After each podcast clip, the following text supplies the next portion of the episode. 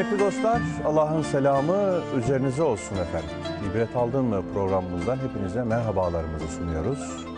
Size merhaba diyebilme imkanını bize bahşettiği için Rabbimize şükrediyoruz. Kıymetli dostlar, Hazreti Nuh'un izindeyiz. Bugün de devam edeceğiz. Belki diyeceksiniz ya bu kadar efendim uzun uzun uzadıya e, ele alınması ne kadar efendim isabetlidir ama mevzu geniş. Atlanması da e, doğru değil ki geçen efendim programımızda hocam söylemişti. Kıssa zaten makaslamayı ifade ediyor. Rabbimiz makaslamış. Bir de biz üzerine makaslama yaparsak efendim bu işin pek bir anlamı olmaz diye ifade etmiştik. Dolayısıyla biz o asan yürüyüşümüzü devam ettirelim diyoruz ve Hud suresinin kırkıncı ayetinden itibaren konuşmamız devam ediyordu ki çünkü orada kıssanın detayları vardı. Nuh kıssasının detayları vardı. kırk üçüncü ayette e, Hazreti Nuh'un şefkatle oğlunu davet etmesinden kafirlerin arasından ayrıl ki kafirlerin arasından ifadesini de bilhassa konuşmuştuk. Ayrıl ve gel nidası üzerine yavrucuğum diyerek o çok tatlı ve şefkatle efendim bunun üzerine oğlu beni sudan koruyacak bir dağa sığınacağım. Sebepçi, nedenselci bir nedene sarılarak, belki dünyadaki en kuvvetli nedene sarılmayı ifade ederek ama bütün sebeplerin sustuğu bir durumla karşı karşıya olduğunun gafletinde e, bulunarak e, demişti. Beni koruyacak bir dağa sığınacağım. E, bugün Allah'ın emrinden, azabından, merhamet sahibi Allah'tan başka koruyacak kimse yoktur efendim dedi. E, bunun karşısında Nuh, Hazreti Nuh dedi. Aralarına dalga girdi. Böylece o da boğulanlardan oldu demiştik. Burayı biraz böyle seri geçmiştik. Efendim kırk dördüncü ayeti bir daha hatırlatalım. Nihayet ki burada da edebi bir efendim muhteşemlik var. İcaz var. İnsanı böyle hem vecize olması yönünden hem de muciz olması yönünden hayrete düşüren ifadeler var. Bunun üzerine kıymetli hocam çok çok iyi bilir. E, müfessirlerimizin de epeyce beyanları var. Efendim ey yer suyunu yut ve ey gök suyunu tut denildi. Su çekildi, iş bitirildi. Cudin'in üzerine yerleşti gemi ve o zalimler topluluğunun efendim helaki geldi, sonu geldi mealinde ibareler, ifadeler devam ediyor. Kıymetli hocam hoş geldiniz, sefalar getirdiniz. Teşekkür ederim. Allah razı olsun. Sağ olun. Allah iyilik versin inşallah. Allah kolaylık versin.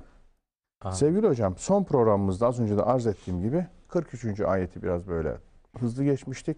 kırk dördüncü ayetin kapısına gelip dayanmıştı. Neler söyleriz?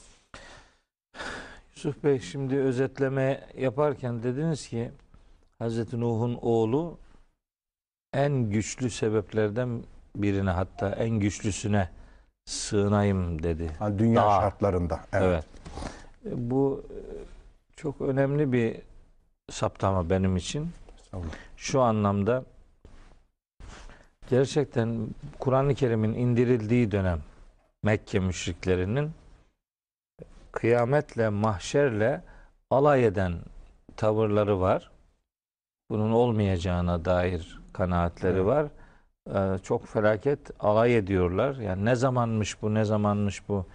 Ortalık yıkılacak deyip duruyorsun falan diye Peygamberimize e, sataşıyorlar. Ve ikide bir de dağları soruyorlar. Hmm. Evet. Yani hani o yıkılır, bu yıkılır, şu yıkılır, yıkılır belki da, bir şey olur. Dağlar da, da mı yıkılır? Yani dağlar yani dağlar ne var? Dağlara bir şey yapılabilir mi diye şeyde geçiyor Taha suresinde yüz beşinci ayet.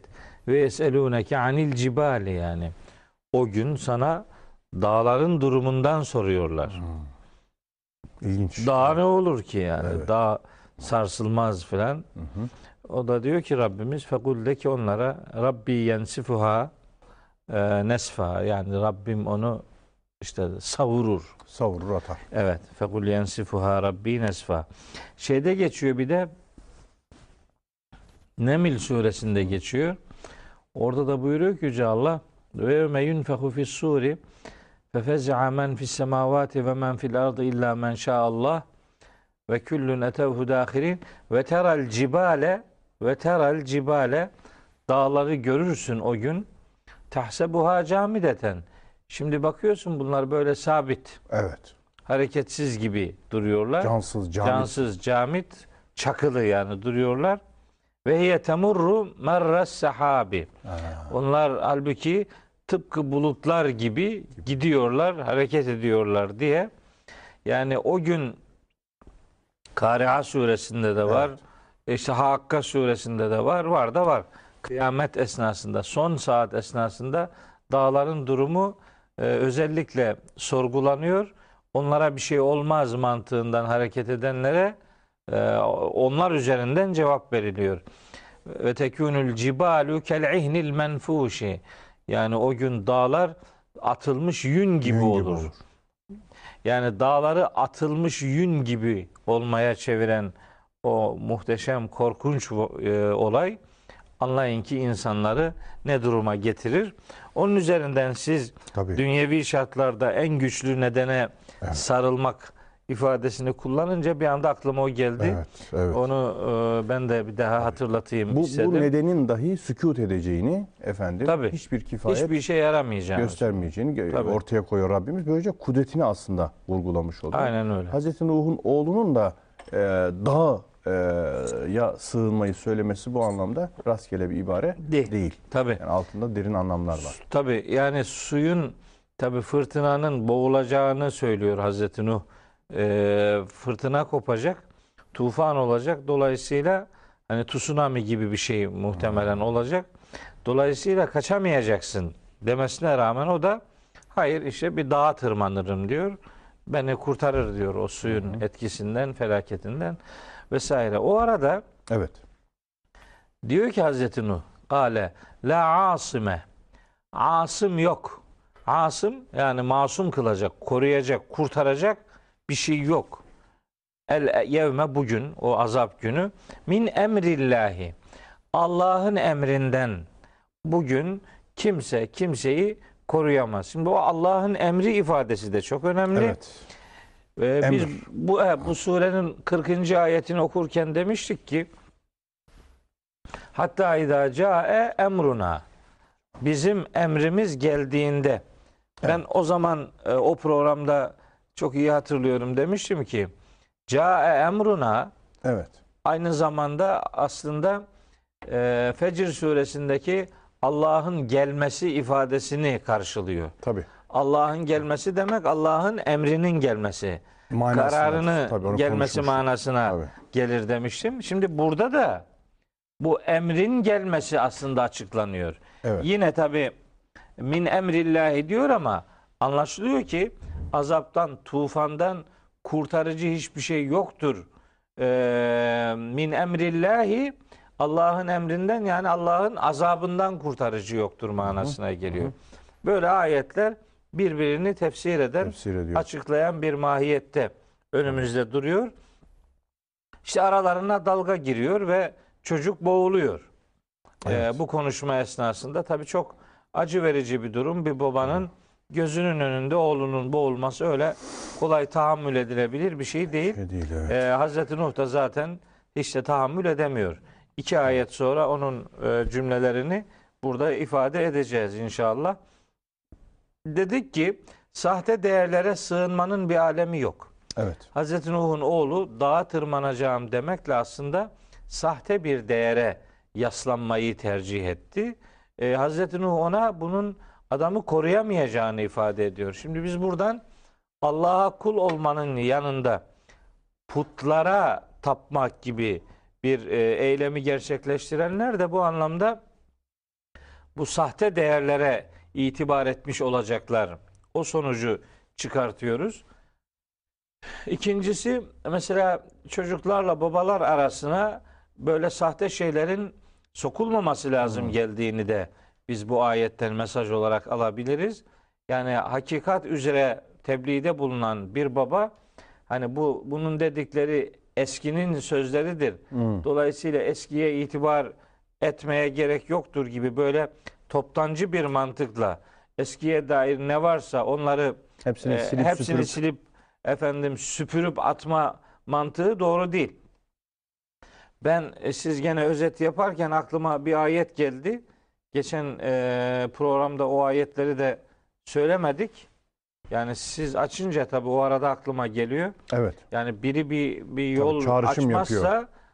Ayak vermezse yani. yürüye, yürüyemiyorsunuz. Yürüyemiyoruz. Tabii. Şimdi mesela bunu geçen program söylemeliydim. Söyleyememişim.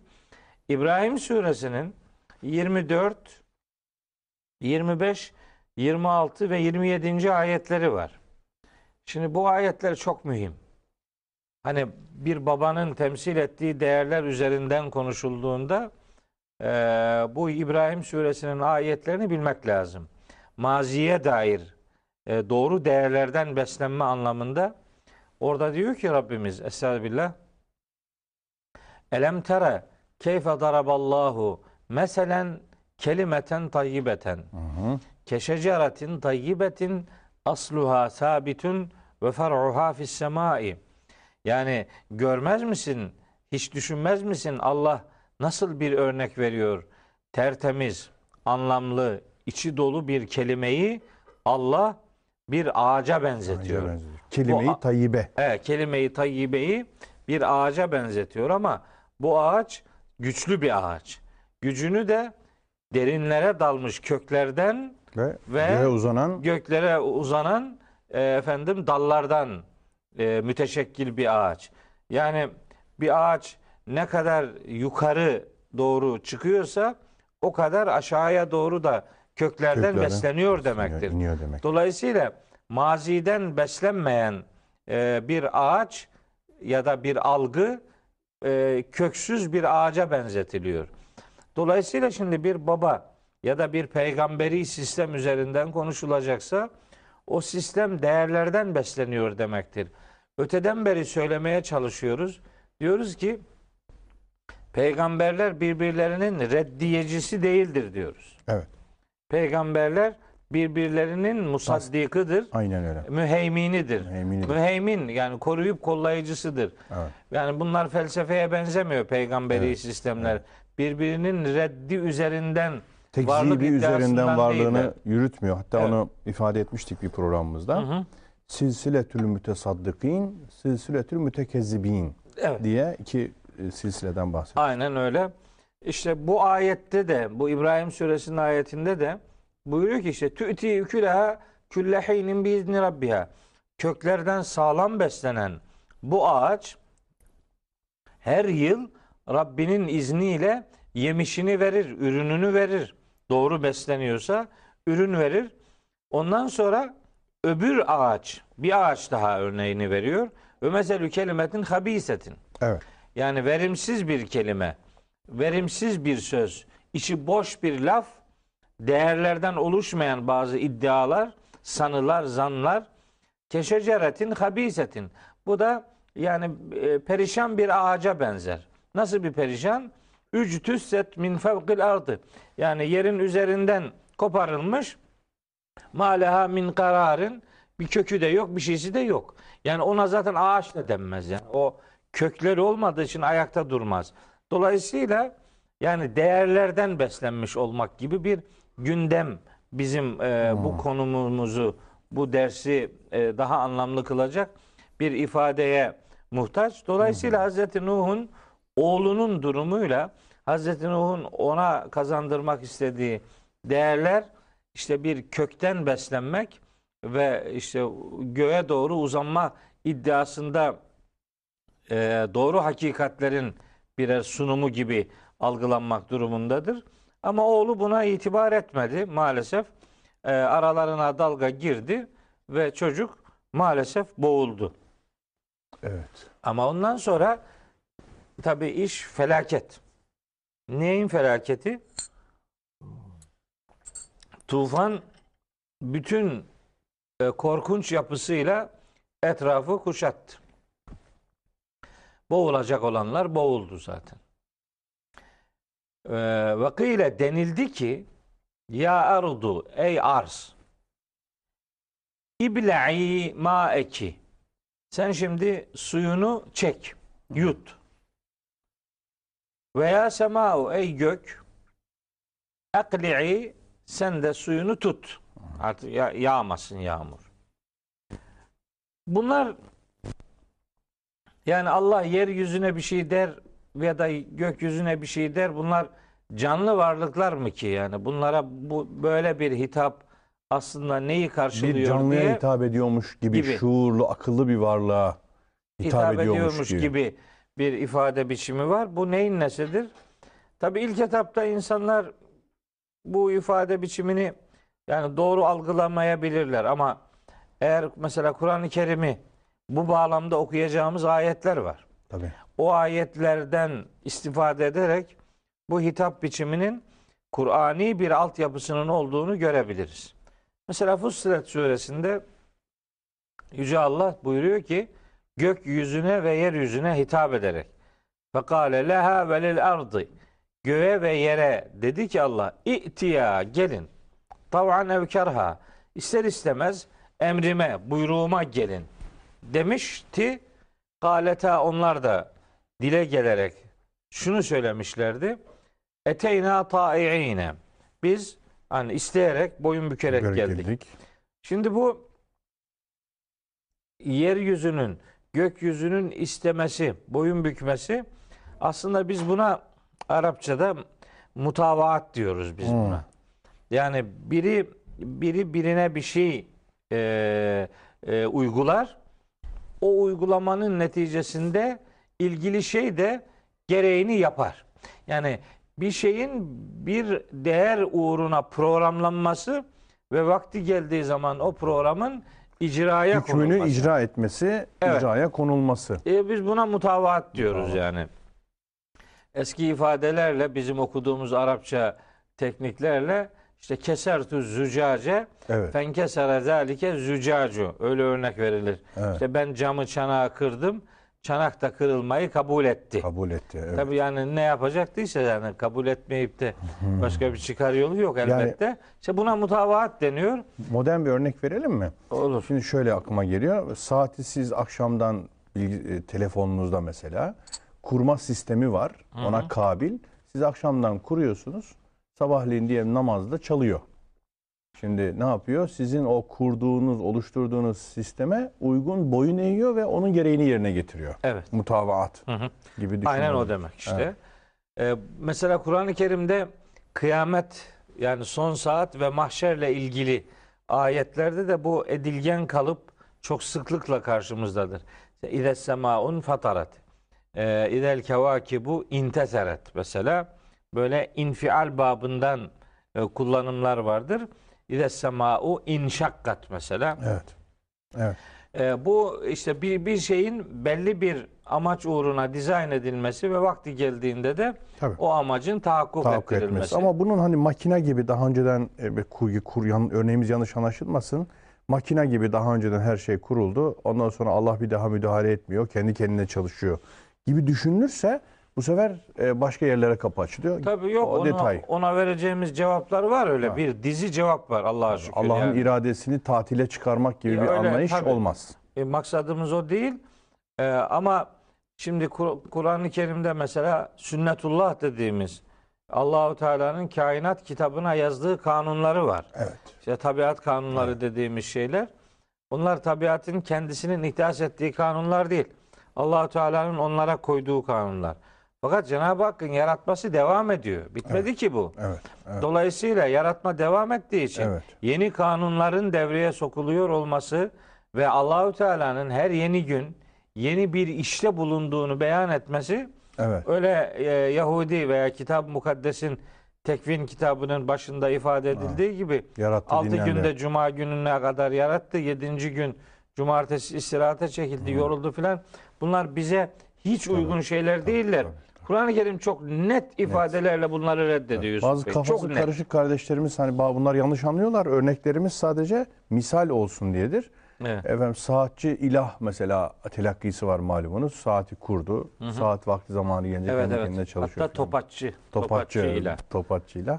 Onlara hiç girmesinler. Bizim Aynen. maksadımız açık. Hiçbir şekilde maksadımız Kafalar o değil. Kafalar kaymasın. Evet. Kaf suresinin on beşinci ayeti gayet net.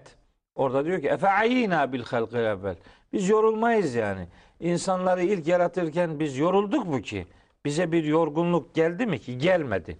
Kaf suresi on beşinci ayet. Yine Kaf suresinin yirmi sekizinci ayet şey otuz sekizinci ayetinde buyuruyor ki Ve lekad halaknas semavati vel arda ve ma beynehuma fi sitteti eyyam.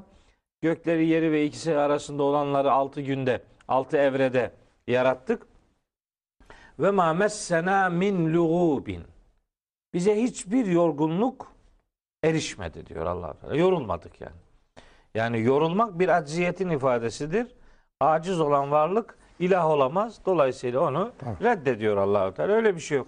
Kainatın e, kainat kitabının çeşitli ayetlerine Rabbimizin yerleştirdiği kanunların devreye girmesidir. Yani yere suyunu tut demesi, demesi, göğe e, şey yere suyunu çek demesi, göğe suyunu tut demesi, yani sünnetullah dediğimiz kanunların devrede olması demektir. Ve belki burada bir şey daha söyleyelim. Bu tabiat kanunları dediğimiz bu kanunlar, yani iradeli varlıklar gibi Allah'ın isteklerini yerine getirmede mütereddit davranmazlar. Ee, insanoğlu işte Allah'ın her emrine karşı kesin boyun büken bir teslimiyet içinde değildir ama e, bu tabiat kanunları dediklerimiz son derece uyumludur. Onların karşı çıkış veya eksik yerine getirmek gibi bir lüksleri yok, öyle bir özellikleri yok. Burada da aynı hüküm e, icra olmuş, o gerçekleşmiş. Tut suyunu evet deyince göğe yağmur kesilmiştir. Yut suyunu deyince yere suyunu çekmiştir. Bitti. Evet. Hatta bendenizin hocam yani e, sadece zihnimden geçiyor. Öyle kanaatim var ki onlar soyut, mücerret, efendim fizik kanunları gibi tasavvuri bir şey değil. Yani kafamızda tasavvuri. Onların birer müekkel melek gibi düşünülmesi, yani her bir kanun dediğimiz şeyin aslında e, arzın işleyişine, semanın işleyişine e, vekalet eden bir melek-i müekkel gibi düşünülmüş. Kanun dediğimiz şeylerin dahi mesela yer çekimi kanunu dediğimiz şey aslında bir tür melek-i müekkeldir. Ve o, o şeyi, vazifeyi bizzat yerine getiriyor. Dolayısıyla Allah'ın arza hitabının, efendim arzın işleyişinden mesul e, kanunlar şeklinde tecelli eden, o şuurlu varlıklar olan meleklere hitap gibi düşünülebileceğine dair kanaatlerim var. Tabi bunlar teferruat ve derin meseleler olabilir. Sadece burada e, aklıma geleni söylemek istiyorum. Yani evet, o hitabın E, bu şekilde olmasının da boşuna olmadığını e, anlamak bakımından. Biz zaten melekle meleke kelimesi aynı kökten evet geliyor. Evet. Dolayısıyla bu tabii mesela rüzgara Allah'ın bir meleğidir derse biri, eyvallah hiç ona diyecek bir şeyimiz yok. Evet. Suyun özellikleri suyun melekesidir. Evet. Hani melek, meleke aynı aynı icranın e, üyeleridirler. Dolayısıyla öyle bakılmasında hiçbir sakınca yok. Evet. Zaten öyledir. Yani başka başka söylenecek bir şey yok. Yani dile yani gelmesi gerektiği zaman onu konuşturan ilahi irade ona o melekeyi vermiş demektir. Evet. O meleke gereğini yerine getiriyordur. Yani mahşer sabahı mesela cehennemin konuşacağından söz eden ayetler var. Kaf suresinde geçiyor. Yevme nekulu li cehenneme helim tele'ti ve tekulu hel min mezidin. Yani doldun mu diyeceğiz diyor. Evet. Cehenneme o da daha var mı daha cevabını var verecek. Daha, evet, el min mezid. Evet. Mesela Me'aric suresinde var. Ted'u men edbere ve tevella. Yani arkasını dönüp hakikate yüz çeviren, hakikatten yüz çevirenleri cehennem kendisine çağıracaktır diyor. Mahşer şartlarında mesela yeryüzünün konuşacağından söz eden ayetler var. Zilzal suresinde. Yevmeizin tuhaddisu ahbaraha bi enne rabbeke evhalaha. Rabbin ona vahyetmiş olduğu için, yani Allahu Teala ona ilham etmiş olduğu için, hı-hı, özelliğini o şekilde dizayn etmiş olduğu için vakti geldiğinde yeryüzü haberlerini anlatacaktır. Vahyedilmiş olmak, ilham edilmiş olma anlamında yeryüzünün de vaktinde e, konuşması gereken zamanda konuşacağını beyan ediyor. Bunlarda aklı zorlayacak bir şey yok. Yani biz konuşmak deyince böyle organik, organik kelami konuşmayı anlıyoruz. Evet, lafızdan ibaret bir eylemi zannediyoruz. Halbuki çok daha güçlü konuşanlar vardır. Tabii. Bazen ağzınızı kapatırsınız, gözleriniz konuşur, tabii, yüz renginiz konuşur, mimikleriniz tabii konuşur, tabii, ne bileyim parmak uçlarınız konuşur. konuşur. Yani konuşmak başka hakikatlerle de ortaya çıkar. Dolayısıyla burada işte bu tabii kanunlara Cenab-ı Hakk'ın gönderme yaptığını anlıyoruz. Ve bunlar son derece anlaşılabilir şeylerdir. İnsan aklını zorlayacak şeyler değillerdir. Evet. Hele ki Kur'ani bir okuyuş gerçekleşmiş ve Kur'an'ın bu tür konulara bakışı yakından gözlemlenmiş ise ifadelerde anlaşılmayacak hiçbir şeyin olmadığını rahatlıkla söyleriz. Kainat kitabını Allah konuş dediyse o kitap konuşur. Evet. Hitabı anlar, gereğini yerine getirir. Suyu tut, suyu çek, bitti. Şimdi hocam burada edebi, Kur'an'ın edebi tasviri diyor ya Seyyid Kutup. Evet. Ee, bu açıdan, belagat açısından baktığımızda da değil mi, bir olağanüstülük, bir güzellik, tabii, böyle bir ecaz dedikleri şey gözüküyor gibi. Hani evet, hep onu söylüyorlar. Bu suyunu tut, suyunu yut falan, ondan sonra söyleyişte de şiirsellik var. Haşa şiir demiyorum da, evet, şiirsellik var. E, o da bir e, Kur'an'ın başka boyutu tabii. Evet, icaz dediğimiz, icaz ve i'caz ikisi beraber Mekki surelerin genel, evet, özelliğidir. Tabii e, hem yeri hem göğü müennes varlıklar olarak, semai hmm. müennes diyoruz biz hmm. bunlara. Onlara itibari müennes de hmm, denilir. Deniyor. Bunların o özelliği gereği hitap müennes bir e, sigada geliyor. Hmm. İşte ibla'i, akli'i. Akli'i, evet. Tabii onu Türkçe'ye çevirirken de ustalıklı çevirmek lazım. O okuduğunuz meali e, yapan her kimse o iyi çevirmiş yani. Hmm. Yut, tut doğrudur. Yani evet, e, maksat odur yani ama hmm. İbla'yı aslında çekmek demek, içine almak demek. Yani özümsemek demek. Özümsemek. Hani gözeneklerden içeriye doğru suyun artık sızması, sızması demek. Efendim sünger gibi bir çekim ifadesidir İbla'yı. Öbürü de artık akli'i, yani yani tut. Hmm. Artık felaket dursun manasına.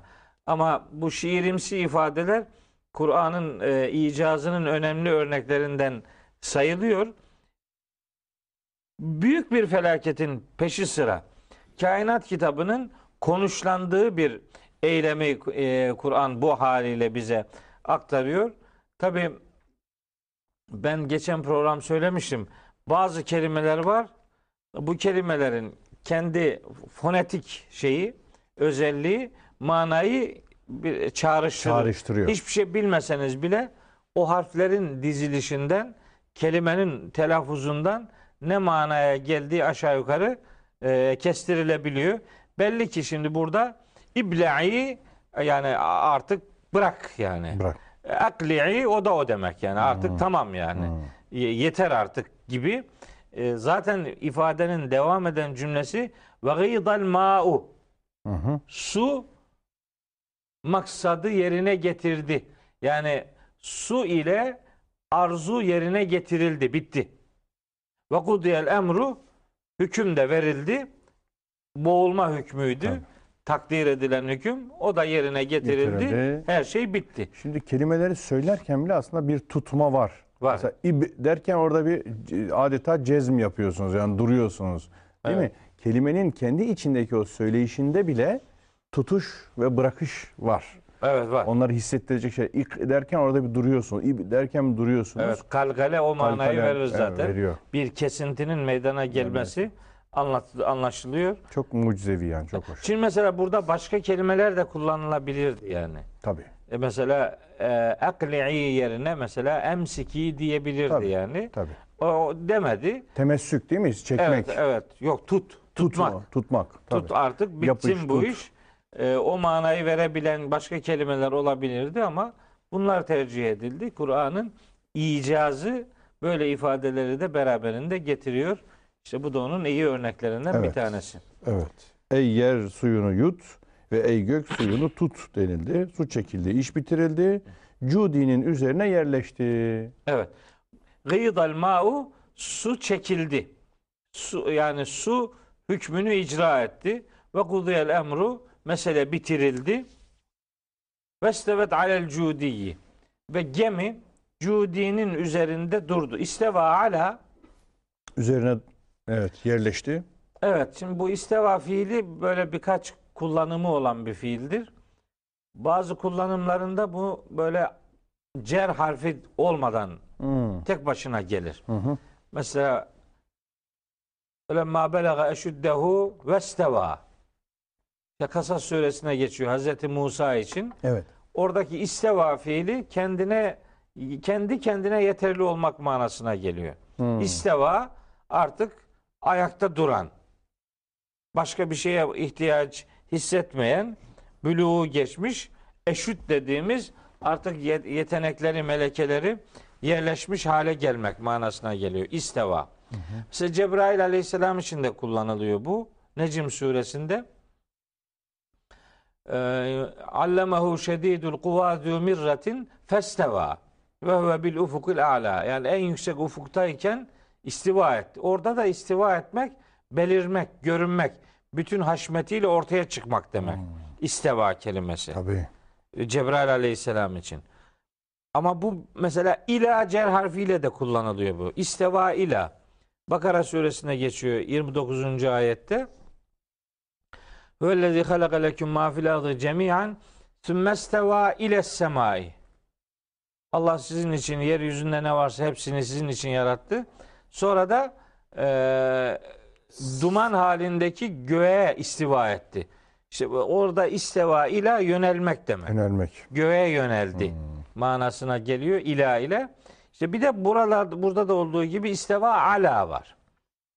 İsteva ala normal bildiğimiz insan için kullanıldığında mesela Zuhruf suresinde geçiyor. Litestevu ala zuhurihi. İşte e, hayvanların üzerinde üzerine çıkasınız. Üzerinde oturasınız diye. Tabii. Litestevu ala zuhurihi. Onlara binesiniz diye. Evet. İsteva. Hemen şeyi söyleyeyim. E, ayet numarası on üç. Zuhruf suresi on üçüncü ayet. Litestevu ala zuhuri. Hayvanların veya diğer gemi türü bineklerin üzerine çıkıp oturasınız diye. İresteveytüm aleyhi gene aynı ayette geçiyor. Oturmak manasına geliyor. Bak birçok anlamı çıktı, ne güzel. Evet evet. Arşı isteva meselesi ha, var. Şimdi onu aç açacaktım. Evet. Ee, mesela Allahu Teala'nın bir eylemi olarak kullanılır bunu. Er-Rahmanu alel arşi isteva. İsteva. İsteva alel arşi. Allah için arşın üzerine istiva etmek. Şimdi bunu İmam Malik'e soruyorlar da. Evet. E, diyor ki istiva malumdur. Bunun keyfiyeti meçhuldür. Meçhuldür diyor. Evet. Bu konuda soru sormak bid'attır. Bu adamın niyeti kötü. Bunu buradan çıkartın diyor. İşte istevayı soran adama cevaben. Çünkü, evet, e, o dönem çünkü ki, ciddi tartışmalar var. var hani evet. Allah tecessüm meselesi. Evet, işte müteşabih, müteşabih ayetlerden ayet, biri yani olarak kabul ediliyor konu itibariyle. Teksim meselesi. Bunun evet. ötesinde şimdi bu isteva ala demek ki insanlar için oturmak, Allahu Teala için isteva ala. İsteva ala'nın bir anlamı daha var Allah için aslında. Hı. İsteva ala sevva. Evet. Seva. Ee, bunlar şey demek. Yani aynı seviyeye getirmek, düzenlemek hmm, manası da var. Tesviye, tesviye. Tesviye. Sevva kelimesi. Ha. Sevva bir, bir belli bir düzene getirmek. Aynı düzeye getirmek. Düzene koymak, hmm. aynı sıraya getirmek, aynı seviyeyi tutturma anlamı var. İsteva ala'nın mesela o kökten, o manadan istifade ederek Allahu Teala'nın arşı düzene koyması. Hmm. Manası da var yani. Bir şeyi belli bir sisteme kavuşturma manası da var. Ama geleneksel algıda daha çok bu kelimenin geçtiği yerlerde kullandığımız mana bizim isteva ala Allah için hükümran olmak. Hükümran olmak. Yetkinliğini evet. ortaya koymak. Ee, yani karşı çıkılmaz bir üslup, bir eda ile e, buyruk sahibi olmak manasına geliyor. İşte insan için verdik manalarını, şu şu manalara geliyor. Evet, evet. Burada cansız bir varlığın istivasından söz ediyor Allah-u Teala. Buysa artık yani e, ne demek? İşte durmak. Cudin üzerinde durdu. Durdu veya oraya yerleşti. Yerleşti. Artık. Evet. Şimdi bu iradi bir şey olmadığı için ne hükümran olmak manası verebiliriz tabii, tabii, buna tabii. ne de başka bir mana. İsteva, isteva, istevet alel cudiyi. Cudi'nin üzerinde kaldı. Kaldı. Oraya işte, yerleşti kaldı. Ne derler? Karaya vurdu. Karaya oturdu. Gemi karada karaya oturdu. oturdu. Artık bunun başka şeyi yok. Gemi için Tabii. öyle başka bir kelime kullanacak halimiz evet, yok. İstivayı oturdu anlamında orada düşünebiliriz. O olmaz. Gemi için. Ha, gemi için karaya oturmak. Karaya işte. oturmak için düşünebiliriz. Evet. Peki. Ee, ama bu Cudi'nin ne olduğu Yani çok spekülasyon yapılan bir şey. İşte evet. belli bir mekanın adıdır, belli bir dağın adıdır, belli bir yörenin adıdır. Irak'tadır, Türkiye'dedir evet, falan. Evet işte, işte Ağrı'dadır, şey. şuradadır, Aa. buradadır filan. Çok ilgilenmiyorum onlarla. Ben buradan maksadın geminin karaya oturması olduğunu düşünüyorum. Bu ister belli bir dağ olsun, hmm. ister belli bir yer olsun. Niye dağ olsun ki? Yani bir vadide de olabilir, bir tepede de olabilir, yüksek bir yerde de olabilir, başka bir şey de olabilir. Özel bir isim manası vermemizin bir alemi yok. Zaten cudi yani yüksek tepe demek. Tepe işte demek. bir bir yerde kaldı. Neresidir? Şimdi insanlar araştırmalar yapıyor. İşte filanca yerde bulduk. Yok o değildi, başka bir yerde tabii, bulduk tabii, diye. Çok, çok spekülasyonlar yapıyor. Biz bunun Kur'ani bir veri olarak böyle bir geminin olduğuna inanırız. O gemiye binenlerin kurtulmuş olduğuna inanırız. Biz meselenin bu boyutuyla meşgulüz. Başka bir isim, özel isim üzerinde durmuyoruz. O kadar durmuyoruz ki bu kıssanın, bu anlattığımız bölümlerinin baş kahramanı Hazreti Nuh'un oğlu, onun bile adının zikredilmediği bir pasaj okuyoruz. Dolayısıyla Kur'ani sunumlarda böyle isimler üzerinde durulmamış olmasını boşuna görmemek lazım. Mesajla ilgilenmek daha doğrudur. Cudi'nin neresi olduğunu çok sorgulamak bize de çok bir fayda vermeyecektir. Sağlamaz. Zaten öyle diyor. Vakile bu'den lil kavmiz zalimin. Artık bu zalimler hakikatten de, merhametten de, ödülden de, nimetten de, huzurdan da uzak olsunlar denildi ve o iş öylece bitirilmiş oldu. Evet. Diyoruz. Ayet. Geldik kırk beşinci ayete. Hud suresi kırk beşinci ayet. Mesele devam ediyor. Nuh Rabbine dua edip dedi ki: "Ey Rabbim, şüphesiz oğlum da ailemdendir." Şimdi kan bağı var ya, oğlu. Ondan sonra senin vaadin ise elbette haktır. Sen hakimler hakimisin diyor Rabbine. Ondan sonra bakınız kırk altı. Onu da hatırlatayım. Allah buyurdu ki: "Ey Nuh, o asla senin ailenden değil. Senin ailenden değildir. Çünkü onun yaptığı kötü bir iştir. O halde hakkında ilmin, bilgin olmayan bir şey benden isteme. Ben sana cahillerden olmamanı tavsiye ederim." Cehalet, ilim, enteresan. Böyle devam eden bir süreç var. İsterseniz elliye kadar okuyayım hocam. A'ya kadar uygun, hem izleyicilerimiz zihni hazırlanır. Nuh dedi ki: "Ey Rabbim, benden, ben senden hakkında bilgim olmayan şeyi istemekten sana sığınırım." diyor Hazreti Nuh. Efendim, eğer beni bağışlamaz ve esirgemezsen ben ziyana uğrayanlardan olurum. Denildi ki: "Ey Nuh, sana ve seninle beraber olan ümmetlere bizden selam ve bereketlerle gemiden in, in. Kendilerini faydalandıracağımız, sonra da bizden kendilerine elem verici, elem verici bir azabın dokunacağı ümmetler de olacaktır. Hmm. Resulüm, işte bunlar sana vahyettiğimiz gayb haberlerindendir. Bundan önce onları ne sen biliyordun ne de kavmin, o halde sabret. Çünkü iyi sonuç sakınanlarındır, muttakilerindir."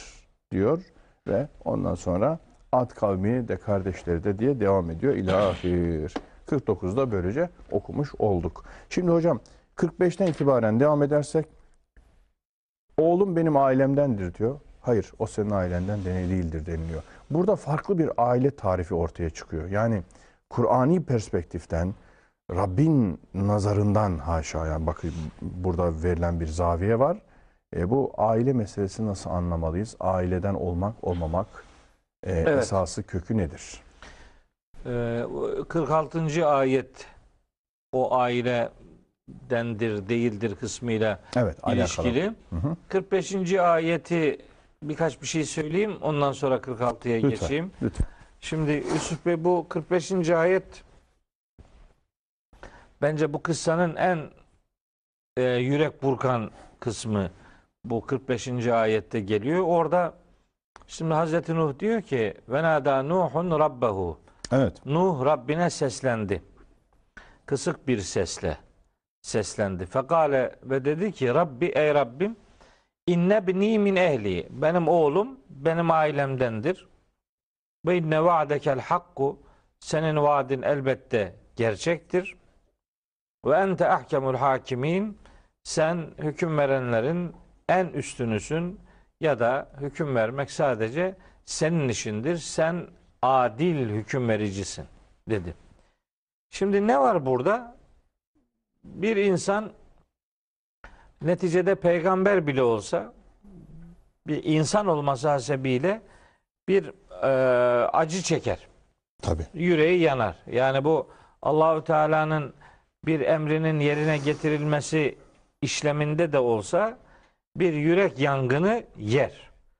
Tabii bir insanın gözünün önünde oğlunun boğulması öyle kolay e, yenilir, yutulur, e, hani unutulur bir şey değil yani. Kolay hazmedilebilir bir şey değil. Şimdi Hazreti Nuh ulul azim peygamber, çok kararlı bir peygamber, çok mücadeleler e, geçirmiş bir peygamber olsa da kavminin ona karşı düşmanca tavırları hani kelimelerin kifayetsiz kalacağı boyutlara ulaşmış olsa da onlara karşı göğüs geren bir peygamber kendi oğlunun gözünün önünde boğulmasıyla adeta bir travma geçirmiş. Öyle ki Allahu Teala'ya ya Rabbi senin vaadin gerçektir. Şimdi daha önceki programlarda okumuştuk. Ee, surenin kırkıncı ayetinde Rabbimiz buyurmuştu ki "Kul nahmil fiha min kullin zevceyn isneyni ve ehleke illa men sebeka aleyhil kavlu." Hüküm kendisine önceden verilmiş olan hariç aileni de oraya al. Şimdi Hazreti Nuh kimin hakkında nasıl hüküm verildiğini elbette gaybi bir konu olduğu için bilmiyor. Neticede ailenin kurtulacağı anlaşılıyor. Fakat o kurtulacağı anlaşılan ailenin fertlerinden bir tanesi, bir tanesi oğlu e, binmiyor. Dün mevzu, daha önceki programımızda daha doğrusu mevzu bahis etmiştik. Etmiştik. Tahrim suresinin onuncu ayetinden istifade ederek demiştik ki o da işte ihanet edenler arasındaydı. Şimdi e, aile içinde kimdir? Acaba bu hakkında hüküm verilmiş olan, bunu bilmiyordu Hazreti Nuh. Ama ne zaman ki bilgi alanına girdi ve oğlu gözünün önünde boğuldu, ailemi kurtaracağına söz vermiştin diyor. Ve inne va'dekel hakku. İnne bni min ehli. Benim oğlum benim ailemdendir. Ve inne va'dekel hakku. Senin vaadin elbette gerçektir. Ve ente ahkemul hakimin. Sen hüküm verenlerin en hayırlısısın. Hani demek istiyor ki ne oldu? Yani boğuldu çocuk. Bunu kurtarmadın demeye getiriyor. Bir baba böyle yüreği yandığı zaman peygamber bile olsa işte demek ki Allahu Teala'nın bir emri vardı. Daha önce daha çok birkaç program önce okumuştuk. Ve la tuhatibni fillezine zalemu demişti Cenab-ı Hak ona. Zalimler hakkında bana bir şey sorma. Benden bir talebin olmasın, bir hitabın olmasın. Çünkü onlar boğulmayı hak ettiler. Buna rağmen belki zulmü, zalim olmayı oğluna belki yakıştıramadı Hazreti Nuh. Boğulunca işte yürek yangını onu kapladı. Şimdi ben mesela işte oğlu ölen bir babayım mesela. Evet, Allah rahmet. Dolayısıyla işte trafik kazası geçirdik, çocuk öldü. Yani şimdi Hazreti Nuh'u ben çok iyi anlıyorum. Yani bir baba olarak bir çocuğun ölmüş olması bir adamın yani yüreğini gerçekten kavuruyor de, diyelim. İşte onu anlasın insanlar ve ben hep dualarımda onu dua ederim ki Cenab-ı Hak kimseyi evlat acısıyla imtihan etmesin amin, diye. Amin, amin. Yani koca bir peygamberin Allah'a karşı söylediği cümleye bakın. Bu bir peygamber bunu söylemez. Beklenmez böyle bir şey. Ama peygamber bile olsa neticede insan insandır ve onun da duyguları vardır. O da sızlanır, o da bir yürek yangını geçirebilir. O da hata işleyebilir. Yani neticede bu bir hatadır. Çünkü uyarıldığı konuda bunu yaptı. Ve la tuhatibni fillezine zalemu ifadesine rağmen Hazreti Nuh bunu yaptı. Anlaşılıyor ki bu evlat acısı denen şey insana bazı hakikatleri maalesef unutturabiliyor. Dolayısıyla bazı Hazreti şeyleri de söyletebiliyor. Söyletebiliyor yani. Beklenmez bir peygamber böyle Tabii. bir şey söylesin diye hiç tahmin edilmez ama işte bu evlat acısı böyle bir şey söylenebiliyor. Şimdi iyi ki de bu ayetler var Kur'an-ı Kerim'de. Tabii. İnsana yani, teselli veriyor aslında tabii, bir açıdan. Evet. Hem teselli veriyor Yusuf Bey hem de şimdi mesela bu bir ayetten referans almadan yani bir menkıbeyle bunu anlatmış olsa bir adam e dese ki Nuh Allah Teala'ya dedi ki yani bizim çocuk boğuldu niye kurtarmadı falan. Biz deriz ki olur mu? Yani koskoca peygamber böyle demez. Deyip yani peygamberlere o cümleleri yakıştırmayız biz. Evet. Çünkü o zaman algımız yani peygamber hata yapmaz. Hani işte yok bilmem zelledir melledir diyorlar falan, ilgisi yok. Yani ne zellesi? Yani uyarıldığı konuda işte hata yapıyor. Yapar. Peygamberlerin de hatası vardır ama onlar habire hata yapmazlar. Bir hatayı iki kere yapmazlar. Yapmazlar, tekrarlamazlar. Ve hatadan tevbe etmeden ölmezler. Onların farkı budur. Yoksa evet. Niye hata yapmasın ki? O zaman insan olmaz bu. Tabii. O zaman bağışlanma nedir? Onun hayatında bu e, yaşanmış olmaz vesaire. Biz peygamberleri böyle tanıyoruz. Onun için mesela ben Kur'an-ı Kerim'i çok seviyorum. Kur'an-ı Kerim'in tanıttığı peygamber algısını çok seviyorum. Ancak böyle olur bu iş. Başka türlü, başka türlü örnek alınamaz bir peygamber motifiyle yüz yüze geliriz ve onun peşinden gidilmez. O Mekkeli müşriklerin istediği gibi olur. Tabii, melek melek peygamber. peygamber olur, uçan kaçan peygamber olur. Onu hayatınızın hiçbir yerine misafir dahi edemezsiniz. Evet. Öyle bir algıyla e, yüz yüze gelmemek için bu tür ifadeler son derece benim için son derece anlaşılabilir bir ifade İnsani biçimidir. Bir hissiyatla, çığlıkla ey Rabbim şüphesiz oğlum da ailemdendir. Hani diyor. Daha önce demiştin ailen girsin. Evet aileni deme. kurtaracağım Olur. demişti. Senin vaadinse haktır. Sen de hakimler hakimisin ya Rabbi. Diyen ha, ne oldu yani? Ne oldu? Yani haşa hesap sorar gibi değil. değil yani tabii. Bir işin iç yüzünü anlamak. Tabii. Ne oldu yani?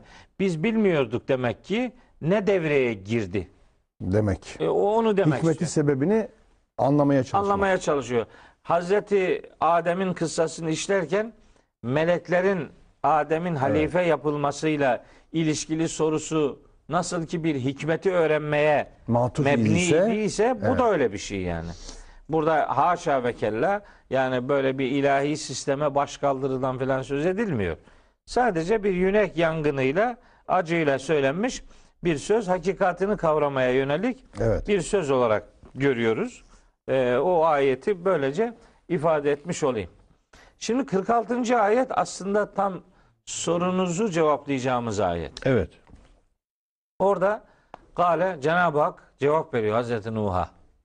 Diyor ki, buyuruyor ki ya Nuhu, ey Nuh innehu leyse min ehlik. İşte buyur. O senin ehlinden değildi.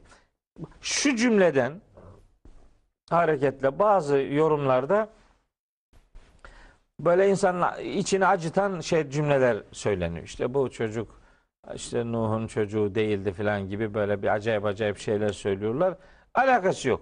Kur'an-ı Kerim Hazreti Nuh ehil kelimesini aile manasına alıyor. Ama işte ben öteden beri on bir, bir iki on yıldır söylüyorum. Kur'an-ı Kerim'in metni Arapça, bu bu kitabın manası Rabçadır. Bu kitabın kavramlarının içini Cenab-ı Hak bizatihi kendisi doldurmuştur. Ve sıra dışı anlamlar yüklemiştir kavramların içerisine. Öyle Arapçayı her bilenin e, at koşturacağı bir alan değil bu. Bunun Rabça anlam örgüsüne vakıf olmak gerekiyor. İşte o anlam örgüsünün en güzel örneklerinden biri de budur. Bu ehil kavramıdır. Kur'an-ı Kerim'de bu aile manasına geliyor. Ehli beyt mesela evin üyeleri demektir. Aile fertleri demektir. Ama Ehl-i Beyt aynı zamanda bir, bir ocağa mensubiyet manası verir. Buradan hareketle ehil kelimesini taraftarlar manasını alabilirsiniz. Mesela Kıyamet suresine geçiyor. Sümme zehebe ila ehlihi yetematta. Hmm. Kafadarlarının arasına böyle böbürlenerek çekip gidiyordu diyor. Hmm. Geliyor müminlerin durumuna gülüyor. Sonra gidiyor kendi kafadarlarının yanına. Oradaki ehli kafadarlarının yanına gitmek manasında e, alınıyor. Ama ehil kelimesinin bu ayetlerde aldığı mana ise tamamen bir biyolojik bağ değil, psikolojik bağ. Yani inanç ailesi. Evet. Bir mensubiyet. Yani içini değerlerin doldurduğu bir bağdan Allahu Teala söz ediyor. Ben ona aile ferdi olmak eğer ahirete uzanıyorsa anlamlıdır diyorum. bu dünyada biyolojik bağlar neticede ölüme kadar devam ediyor. Öldükten sonra bu bağlar bitiyor, tükeniyor. Ama asıl önemli olan, asıl bizim için anlamlı olan aile bağı ahirete de uzananıdır. Evet. Tur suresinde onunla ilgili bilgiler var. İnşikak suresinde bilgiler var ama buradaki bilgi çok daha net. İnnehu leyse min ehlike. Evet. O senin ehlinden değil. O senin ailenden değildi. O senin ailenden değildi demek, o senin inanç ailenden değildi demektir. Yani Hazreti Nuh'un hanımı onun eşiydi elbette. Aile fertlerinden biriydi ama inanç ailesi diye Allah'ın bu ayetle ortaya koyduğu mana, aile tanımını yeniden e, algılamak durumunda olduğumuzu bize öğretiyor. Ve biyolojik bağlar yani çok da belirleyici değildir. Değil. Önemlidir ama her şey ondan ibaret değildir. Dolayısıyla o senin ehlinden değildi. Yani senin inanç değerlerin onun için değer oluşmamıştı. Zaten sahte dağlara, sahte değerlere itibar etmişti. Senin sözlerin ile onun arasına işte dağlar girmişti. Farklı e, itibar kaynakları edinmişti. Dolayısıyla o seninle onun arasında anlamlı bir bağ yoktu diyor. Evet. Ondan sonraki cümle çok daha şey, evet, çok daha belirleyici. İnnehu amelun gayru salihin. Şimdi salih bu, olmayan. Ha, innehu amelun gayru salihin. Bu şöyle anlaşılabilir. O çocuk yani amelun gayru salihin. Yani senin için salih olmayan bir ameldir. Evet. Yani çocuklar bizim amellerimizdirler. Amellerimizdir. Salih amellerimizdirler veya değillerdir. Neyse. Ama o çocuk senin salih amelin değildir. Evet. Demek ki çocuklarımızın salih amelimiz olması gibi bir görevimiz var bizim. Onlar üzerinden Ee, onlar bizi bizi temsil edecek, bizim değerlerimizi temsil edecek, bizi bizden sonra e, diyelim yaşatacak olan salih amellerdir. Hani ölünce üç kişiden e, kalem kalk, kalkar da üç kişi üç yoldan devam eder. Bunlardan biri de işte salih hayırlı bir evlat. Çocuk. Evet, salih. Sa- işte bu o sadaka-i cariye meselesi. Sadaka-i cariyenin salih evlat kısmı buradan destek alabilir. İnnehu amelun gayru salih. Böyle bir mana verebilir. Fakat senin soyundan, senin nesebinden değildir. Hı. İşte efendim, senin e, efendim ümmetinden, topluluğundan değildir. Böyle sosyal bir referans yok. Yok. Burada gene tam itikadi bir referans var. Tabii. Senin salih amelin değildir. Evet. Evet. Çok yani, enteresan. Evet. İnanç yani. Evet. Değerlerden oluşan bir tanım getiriyor. Evet. Biyolojik bir bağdan söz etmiyor. Evet. Veya İ- sosyal bir bağdan, da, klikten bahsetmiyor. Etmiyor. Evet. Evet, çok önemli. İnnehu amelun gayru salih. Bunun bir anlamı bu Yusuf Bey. Daha iki tane daha anlamı var. Enteresan. Onları da söyleyelim. Zamanımız azaldı hocam. Öyle mi? Onları da söyleyelim. İnnehu amelun gayru salih. İnnehu bu söz, bu söz manasına da gelebilir. Evet. Hani çocuk bizim ailemizden de boğuldu falan. Evet, evet. Bu ne oldu? Bu söz innehu amelun, bu bu söz amelun gayru salih. Senin salih. Düzgün olmayan bir söz söyledin demeye de gelebilir. Enteresan. Sözün doğru söylenmedi yani. Ha. Hani bu sana yakışmadı. Oradaki hu zamiri söze de gidebilir diyorsunuz. Söze de diyorsunuz. Gidebilir tabii. Allah Allah. Tabii enteresan. Hiçbir şey yani gramatik olarak bir sakıncası yok. Enteresan. Çünkü konu zaten diyaloglar üzerinden yürüyor. Hmm. Bu ikincisi bu. Bir anlam ihtimali daha var. Bu tabii birinciyi daha çok destekleyen. Hmm. Hmm. Ama bu defa okunuşta bir farklılık getiriyor. İnnehu amile gayre salihin. O öyle de okunabilir. İnnehu o yani o çocuk amile yapmıştı gayre salihin, salih olmayan Ondan işler yaptı. Yapmıştı. Dolayısıyla o senin inanç ailenden değildi. Çok ilginç. Manası da bu ayetin yani bu cümlesi içerisinde yer alır. Ama asıl söylemek istediklerimiz neticede aile kavramına Kur'an-ı Kerim yani ilahi irade farklı boyutlar kazandırmaktadır. Mesela ölüm kavramına, hayat kavramına farklı anlamlar yüklediği gibi evlat, aile, ehil kavramına da farklı anlamlar yüklüyor. Çok Onu güzel. Bu vesileyle söylemiş bu, olalım. Üç, üç tarz anlaşılması da çok güzel, hoşuma gitti. Evet. Çok teşekkür ediyorum. Şimdi şundan bitirelim hocam. E, tıpkı meleklere Rabbimizin söylediği gibi orayı bana hatırlatıyor. Hani şüphesiz sizin bilmediğinizi ben bilirim. Evet. e, yeryüzünde fesat, kan dökecek, Hı. fesat çıkacak evet, birini evet. mi yaratacaksın ya Rabbi, bu nedir anlamı falan diye sorduklarında şüphesiz sizin bilmediklerinizi ben bilirim diye bir e, meleklere hitabı vardı. Evet, İnni alemu ma la ta'lemun. Aynı sanki ibare tarzı burada da Hazreti Nuh'a da kullanılıyormuş gibi geldi Tabii bana. Doğru. Efendim, o halde hakkında bilgin olmayan bir şeyi benden isteme. Hı hı. Ondan sonra ben sana cahillerden olmamanı tavsiye ederim. Evet, aynen öyle. Gibi ilimle zaten sükuta davet. Tabii biraz önce e, ifade etmeye çalışmıştım. Yani Hazreti Nuh'un bu sözü de, bu sorusu da bir karşı çıkış değil. Sadece Tabii. hikmetini öğrenmeye yönelik Tabii, melekler çabası. De öyle sormuştu. Evet. Ona, onlara verilen cevap ona da verilecek. O cümleyi de artık vakit kalmadı, kalmadı. dediğiniz için evet. o üçüncü cümleye girmedim. Bir dahaki sefere belki evet. biraz alırız. Çünkü orada benim de bazı sorularım var. Evet. Ufak tefek. Hı-hı. Onları ele alırız. Çok teşekkür Peki. ederim. Ben teşekkür Sağ olun. ederim. Sağ olun. Allah razı olsun. Yani iyi bir amel oldu. İnşallah. İnşallah. Allah razı olsun.